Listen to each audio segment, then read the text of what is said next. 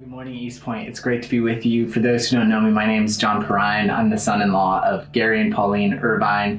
And it's just great to be with you this morning. I have been praying for you. I know this has been a heavy and hard season for many, and I'm just excited to be having a chance to come to you with the Word of God. Have you ever noticed that all our favorite stories tend to center around orphans? Disney tales are full of them. We've got Aladdin, Lion King, Frozen. Most recently, the Star Wars franchise made over $2 billion telling yet another orphan story this time about Rey. But what about superhero and fantasies?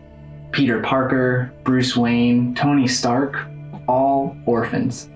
Or, of course, the best selling book series of all time that's going to start on one cold night with a baby with a lightning shaped scar on his forehead who's dropped off at his aunt and uncle's.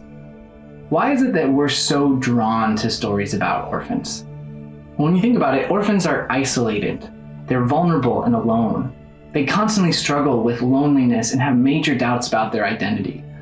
If they don't have a family, who are they, really? What status do they have?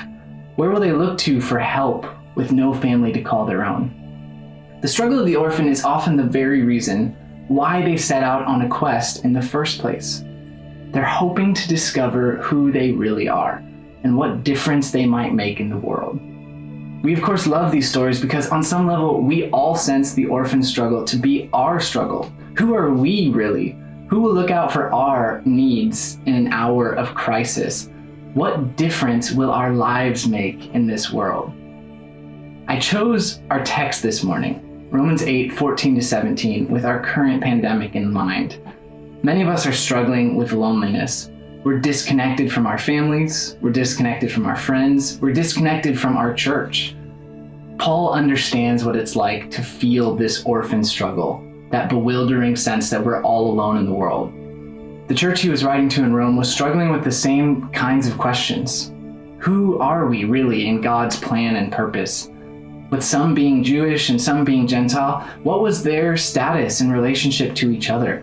Who could they look to for security in their times of need, and what sort of inheritance did they have in God's kingdom? Thankfully for the church in Rome, Paul has good news.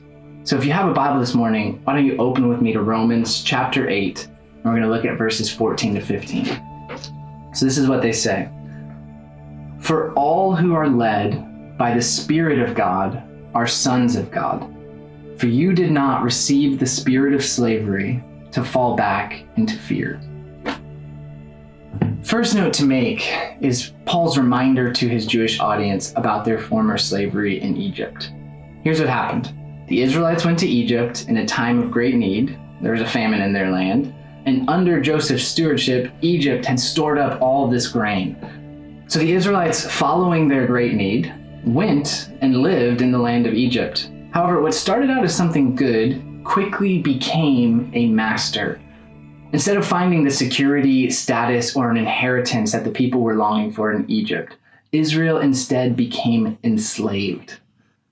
This often happens to the orphan. We set out on a quest looking for real needs, yet in our desperation to find those needs, they instead quite often become our masters. One great example of this comes to us in Charles Dickens' famous novel, Oliver Twist, really one of the classic stories about an orphan. If you recall, Oliver is orphaned at birth by a father who has mysteriously disappeared and a mother who died giving birth to him.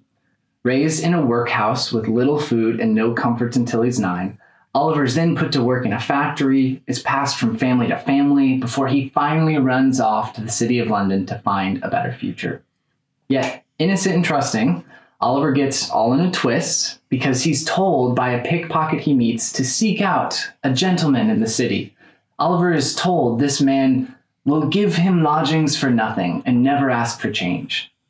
This, of course, is what Oliver has been looking for. This is exactly what Oliver needs just a little bit of security, a little bit of status, a place to call his home. Exceedingly grateful for the promise of such assistance, Oliver's gonna fall in with the notorious Fagin and his gang of other orphan children, unaware that their business, they tell him, of making wallets and handkerchiefs is actually an elaborate pickpocket ring. Isn't this the great deception of all orphans?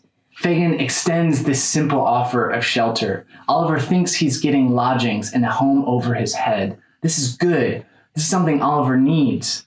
Yet, with just a small promise of shelter, Oliver becomes enslaved.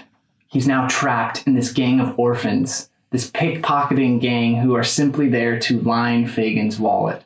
And the worst part is that once Oliver falls in with Fagin, he can never escape. As the story goes on, Oliver will try to leave the gang and join new families, but Fagin's always there, reminding Oliver of the gang he can now never leave. This can happen with whatever good tempts you most. Maybe the good you look for in your orphan state is a job that will offer you status, maybe a role that gives you some sort of security, and yet begins to consume endless hours of your week. Maybe for you, the security you're looking for is a group of friends, the relationships that you're just longing to get back to normal. Yet, much like Fagin's gang, they extend this hand of belonging, comfort, and security. Yet, in the end, they become your master. Or perhaps far worse still, the simple comfort you're looking for as an orphan, just that need to feel okay, to be settled and safe, starts to become a repeated addiction. Maybe it's food, maybe it's sweets, maybe it's alcohol, maybe it's pornography. Paul is going to call this a spirit of slavery. The sense that the real needs that we have in our orphan state actually can become our masters. This is why a spirit of slavery is always going to lead us to fear. During this pandemic, it could be the fear that your job won't be waiting for you when furlough runs out. I know I've talked to a lot of people who are struggling right now with their jobs, trying desperately to control their futures, yet finding themselves trapped in this spirit of slavery that leads to fear. Or for others of us, with this much time at home, it can begin to become the relationships in our lives that start falling apart. Relationships with family that are now strained, relationships with friends, relationship with food, relationships with our own bodies. What begins as a simple orphan need for comfort now looks more and more like that addiction you can't control. But here's the thing about goods that become our masters we always live in fear of them. If you think about it, if your job is your master, you're always going to be afraid of letting your job down. Or worse, that when you finally get back to your job, when you work hard at your job, when success finally comes to you again, you're going to look back and realize that your job was a master that never really cared for you. Your master has let you down. If comfort or relationships or food or drink are your master, you're always going to feel like you aren't comforted enough. Yet, after the drink fades, after your stomach becomes hungry again, you'll always find yourself needing another. This is the spirit of slavery, Paul says, leads to fear. It doesn't matter what our master is. Eventually, we fear that either we will let our master down, or worse, that after having served our master, our master will let us down.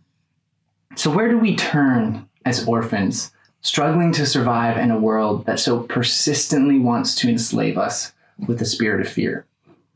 Well, Paul, like I said, has some incredibly good news. Turn back with me to the passage in your Bible. This is the second half of verse 15. But you have received the spirit of adoption as sons, by whom we cry, Abba, Father. There's no way really to overstate how breathtaking this claim would have been to Paul's Roman audience. In the Roman world, social standing was determined by who your father was. Your father indicated what office you could run for, what job you would have, who you could marry, what friendship groups or social status you could run in, and what land you would eventually receive. Therefore, whatever family you were born into, that was it. You were under the control and authority of your father, and the status, security, and inheritance you had were all determined by who your family was. As you can imagine, then, it was a major deal to be adopted into another family because you were quite literally passing from the control of one family to another. This wasn't just a means of social welfare, this was actually a way to advance in society. If you had several sons, it might be necessary for one of those sons to be adopted by another family, since only the oldest would have access to the largest piece of inheritance. This would even go all the way to the top offices of government. In fact, all emperors of Rome, such as Augustus to Julius Caesar, would have to be adopted by the previous emperor in order to receive the full status and standing of their office. So here's what would happen in a Roman adoption ceremony. First, the two families would meet, and then they'd work out all the arrangements. How much was it going to cost for the child to be adopted? How much inheritance was the adopted child being offered? Then I find this next part really interesting. A symbolic act would occur. They'd bring in a scale, and they'd weigh out a set amount of copper, and two times the new father would weigh out this amount of copper on a scale and offer it as payment to the biological father in order to adopt his son. The first two times, the biological father would take the copper but then buy back the son. Yet on the third offer, the exchange would finally be accepted and the adoption would be seen as legally binding. So after this exchange occurred, the new father would then go to the local magistrate would demonstrate that a legal and binding adoption had indeed occurred. And when the case was presented, the magistrate would make a public declaration that went something like this An adoption has occurred. This son is now legally and socially fully recognized as a member of this new family with all the status, security, and inheritance that this family possesses. Do you see why Paul finds adoption to be such a breathtaking reality in the gospel. Why Paul can't stop talking about it. You've received the spirit of adoption as sons. All of us, men and women, have been brought into the full standing of the family of God. There we were, enslaved to sin as our master, but in Jesus Christ, God would ransom us from the power of sin, the power of that master's rule over us. And here the images begin to sing. Do you see them? We're bought by the blood of Jesus. God is going to offer his own son as a substitute, what Martin Luther would call the glorious exchange. Yet even more, because we are now in Christ we are justified, that is, declared righteous as daughters and sons. The exchange has occurred. We have been adopted into the family of God. Paul can't seem to stop talking about it.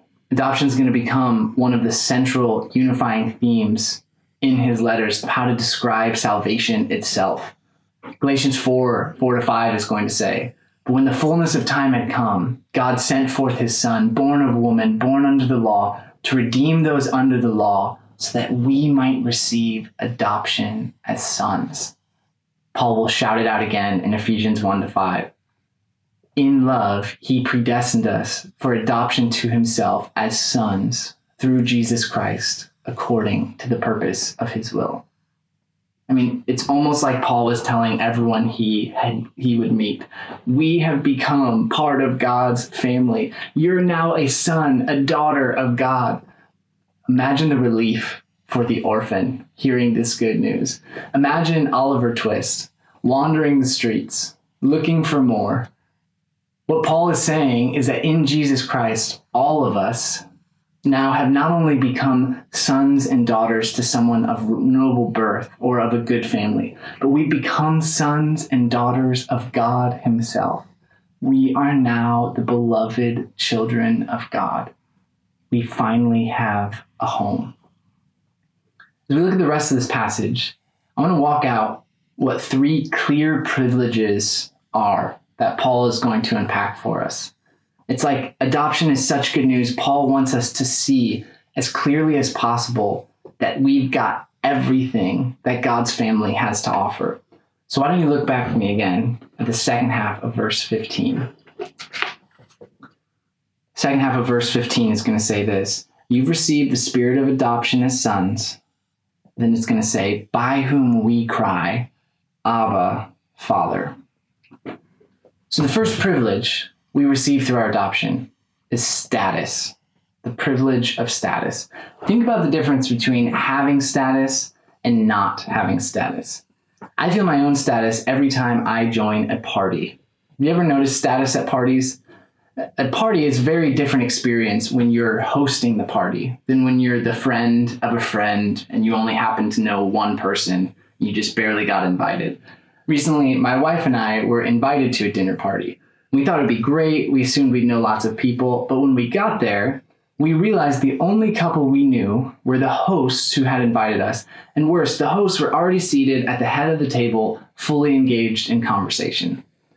No one greeted us. Everybody else was already talking to each other. I mean, no one even looked our way as we walked into the room. So we just sort of slunked in out of the way and uncomfortably tried to find a spot to sit down.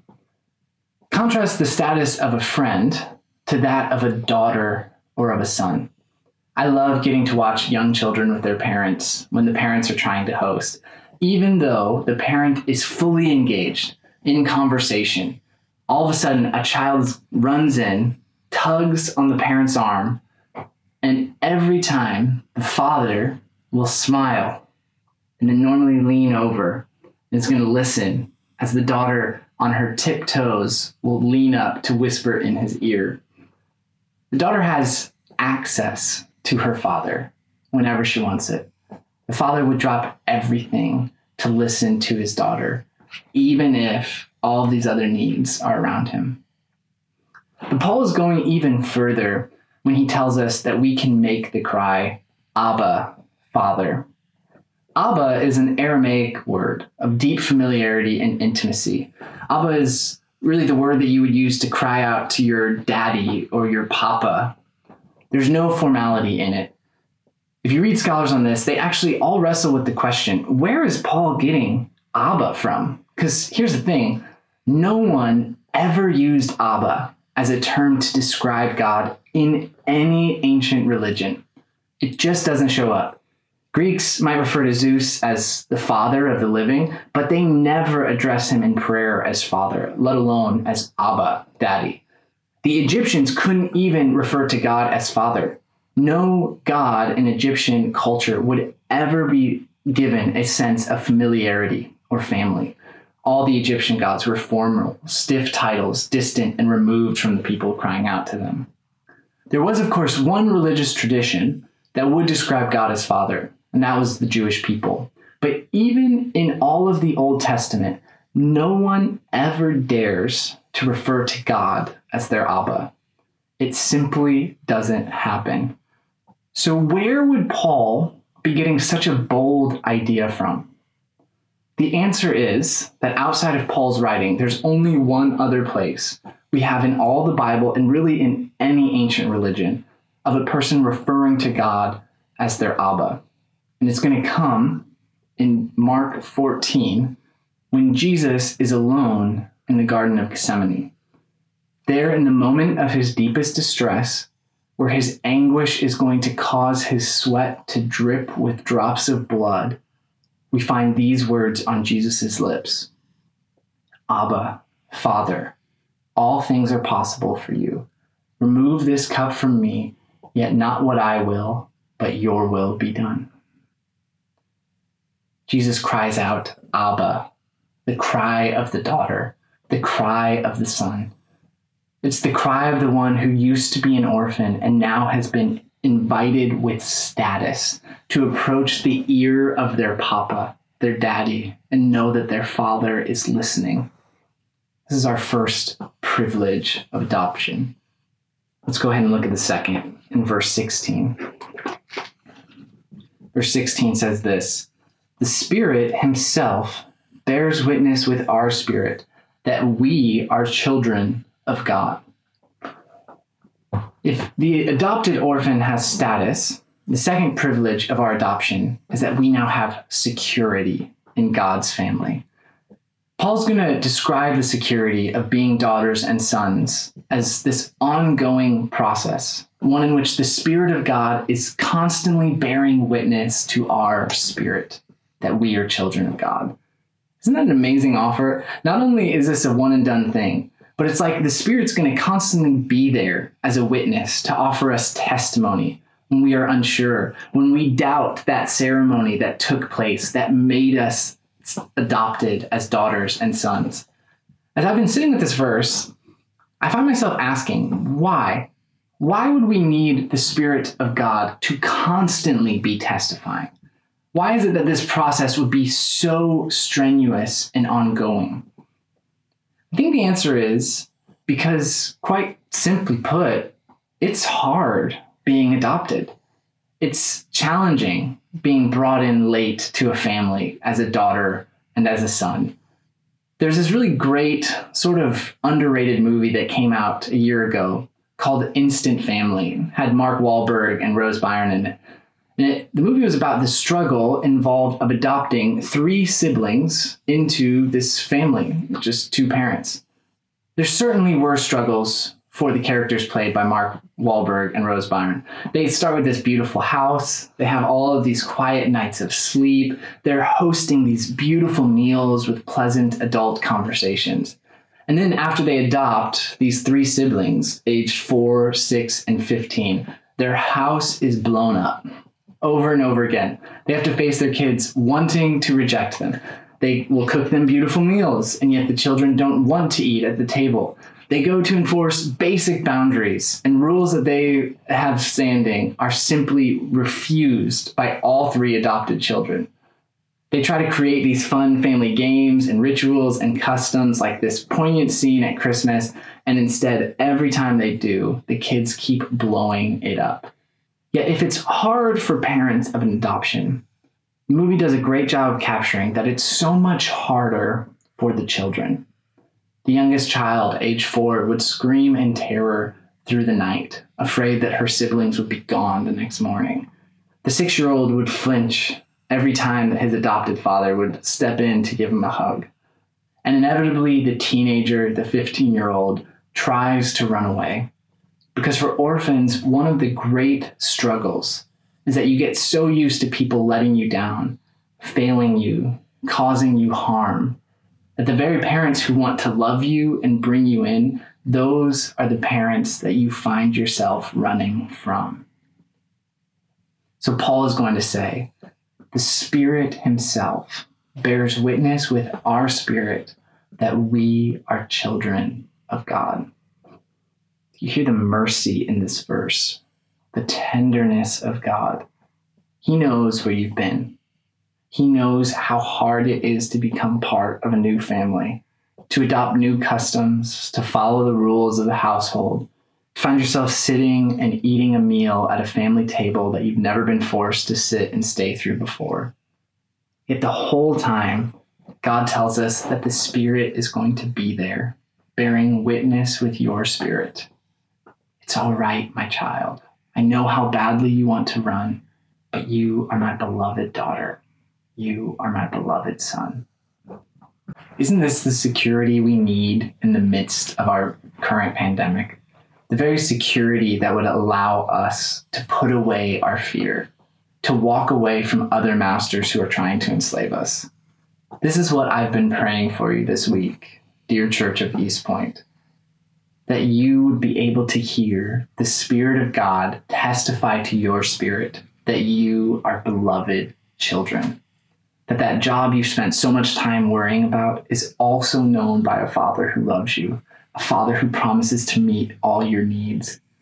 That that deep sense of loneliness you have right now, as you're feeling disconnected from friends, disconnected from family, it's a loneliness that the Spirit of God wants to fill.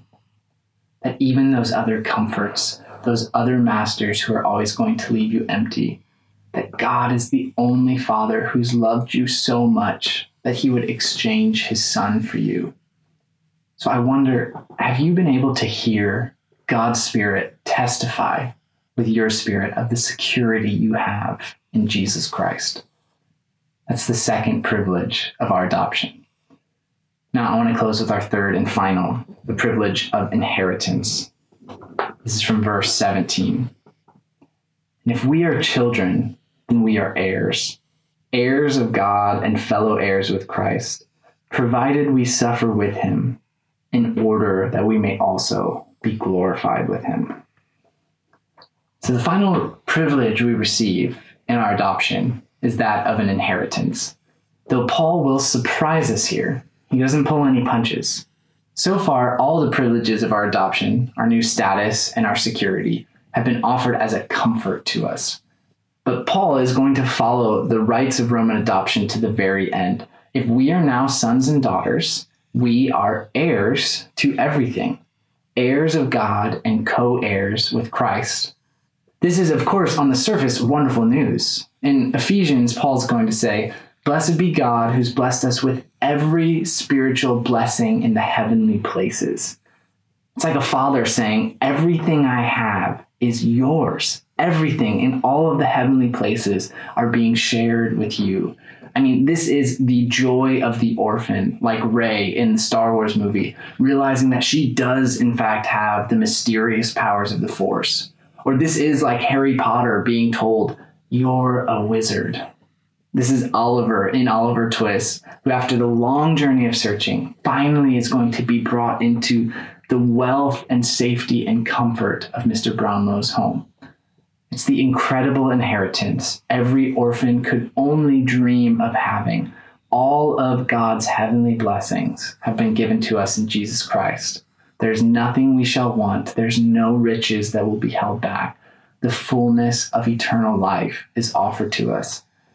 Yet, Paul does offer a phrase that should make us pause. Paul tells us that we are heirs, heirs of God, and co heirs with Christ. But then he says to be truly heirs, we must walk with Jesus, the beloved Son, in the way of suffering if we're to be glorified. It's so easy to get stuck on this point or to miss it altogether. I think for those of us who really connect to the loneliness of the orphan, who have experienced what it's like to live as an orphan, this actually is a really hard inheritance to hold. We thought that when we became part of God's family, we'd be safe. But a life lived for Christ is not safe. There will be suffering. We must suffer if we're going to pick up our cross and follow Jesus. We must suffer if we're to receive the full blessing of Christ. It's like C.S. Lewis said of Aslan in the Chronicles of Narnia, when Lucy asks, Oh, I should be quite nervous meeting a lion. Is he safe? Mr. Beaver would respond, Safe? Who said anything about safe? Of course he isn't safe, but he's good. We want adoption into God's family to be safe. Of course, we want following God to be safe. It's one of those great longings of any orphan it's one of our great human needs. But like Oliver, if our main priority is safety, we will inevitably find ourselves back in the spirit of slavery led by fear. As we follow God through this pandemic, for some of us, the thing we're longing most for is an assurance of our safety. And the Apostle Paul can't offer us that. But when it comes to following Jesus, Paul would say something like, Who said anything about safety? Yet the words of Paul are not without hope. Instead, Paul wants to reframe our suffering. We no longer suffer as orphans. You and I have not been abandoned. For as much as we resonate with the story of orphans, in Jesus Christ, we have been adopted into a new family. And though this family may not always be safe, it is good. Our suffering naturally scares us. It reminds us of what it was like to once live in our orphan state, yet we have been freed from a spirit of fear. You and I are now sons and daughters of God. We are adopted into God's family. So I want to close by offering you a prayer that you can use this week. Whenever you feel yourself filling again with fear, whenever you sense yourself being drawn back to those old masters the ones that beckon orphans with comfort and try to enslave you in your orphan state. I want to invite you to use the prayer of a son and of a daughter. The prayer simply goes, Abba, Father. Whenever you're feeling concerned about the coronavirus, you can slow down and pray, Abba, Father. When you're feeling anxious about your job, Abba, Father. when you're tempted to return to an addiction or to an old comfort. Abba, Father. When you experience suffering and pain, and that suffering floods you again with your orphan sense of fear, close your eyes and start your prayer. Abba, Father. This is the prayer of Jesus. It's the prayer he too prayed in the garden of suffering. It's the prayer of a son and a daughter. You have not been orphaned, and you are not alone, but you have been adopted as a child of God.